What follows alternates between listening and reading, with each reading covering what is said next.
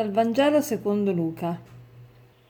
In quel tempo Gesù, quando ebbe terminato di rivolgere tutte le parole al popolo che stava in ascolto, entrò in Cafarno. Il servo di un centurione era ammalato e stava per morire. Il centurione l'aveva molto caro, perciò, avendo udito parlare di Gesù, gli mandò alcuni anziani dei giudei a pregarlo di venire e di salvare il suo servo. Costoro, giunti da Gesù, lo supplicavano con insistenza.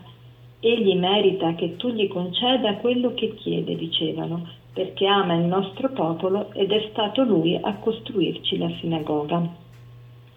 Gesù si incamminò con loro. Non era molto distante dalla casa quando il centurione mandò alcuni amici a dirgli Signore, non disturbarti, io non sono degno che tu entri sotto il, te- sotto il mio tetto, per questo io stesso non mi sono ritenuto degno di venire da te, ma di una parola e il mio servo sarà guarito.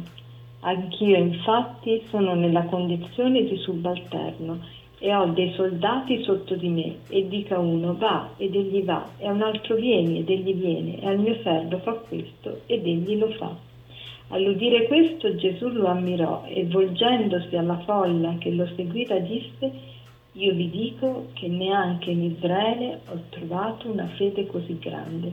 E gli inviati, quando tornarono a casa, trovarono il servo guarito. Ecco, leggendo oggi questo brano mi è venuto in mente una, um, come tante volte le persone che noi etichettiamo non credenti, che etichettiamo come pagane ci danno veramente i punti, ossia il loro comportamento, il loro modo di relazionarsi, il loro modo di amare è di gran lunga superiore a quello di tanti noi credenti. Oggi abbiamo questa figura di centurione. Quest'uomo, questo centurione è veramente lodato da Gesù. Pensate che bello sentirsi dire queste parole Gesù lo ammira e volgendosi alla folla dice io vi dico che neanche in Israele ho trovato una fede così grande. Pensate che grande elogio ha ricevuto quest'uomo ed è talmente grande questo elogio e talmente è rimasto impresso nella mente di Gesù che gli apostoli e, e la Chiesa ha introdotto proprio questa espressione di questo centurione proprio queste parole che il centurione ha pronunciato prima di ricevere l'Eucaristia noi tutti le pronunciamo. Pensate, questo centurione è rimasto famoso nella storia della Chiesa e anche nella, eh, nella vita di ciascuno di noi perché? Perché noi ripetiamo esattamente le parole di questo centurione proprio prima di ricevere l'Eucaristia. Signore, non sono degno che tu entri nella mia casa, ma di soltanto una parola ed io e il mio servo sarà guarito. Ecco, queste parole del centurione denotano una grande umiltà, una grande fede, una grande eh, fiducia, confidenza nel Signore e, e anche eh, denotano proprio come quest'uomo non si reputi degno nemmeno di essere visitato ma ehm, appunto è talmente umile che, ehm, che non vuole, che non, non si reputa eh, all'altezza di poter ricevere il Signore nella propria casa. Allora, oggi su che cosa vogliamo riflettere?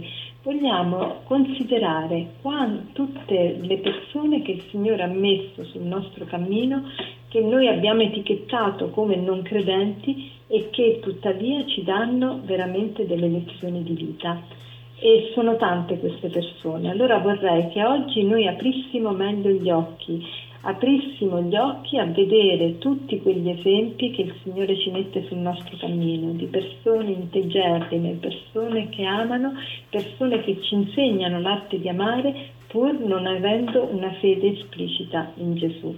E a questo riguardo vorrei eh, condividere con voi l'esperienza che ho fatto, ho avuto di una coppia nel mio palazzo.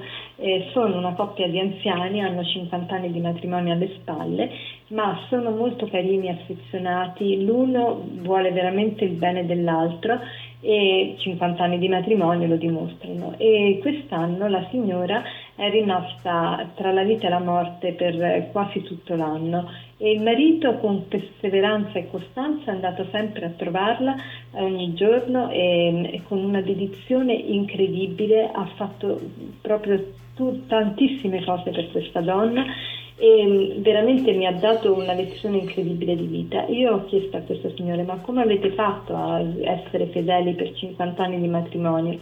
E lui eh, sorridendo mi ha detto abbiamo fatto questo patto, quando ci siamo sposati abbiamo detto io non cambierò te e tu non cambierai me, ma ognuno di noi cercherà di cambiare se stesso. Ma che bella lezione! Veramente nessun, l'uno non ha mai incolpato l'altro, ma ognuno si è preso sempre la propria responsabilità e ha cercato di lavorare sui propri difetti. Prendiamo esempio da queste persone, ringraziamo Dio per averle messe sul nostro cammino.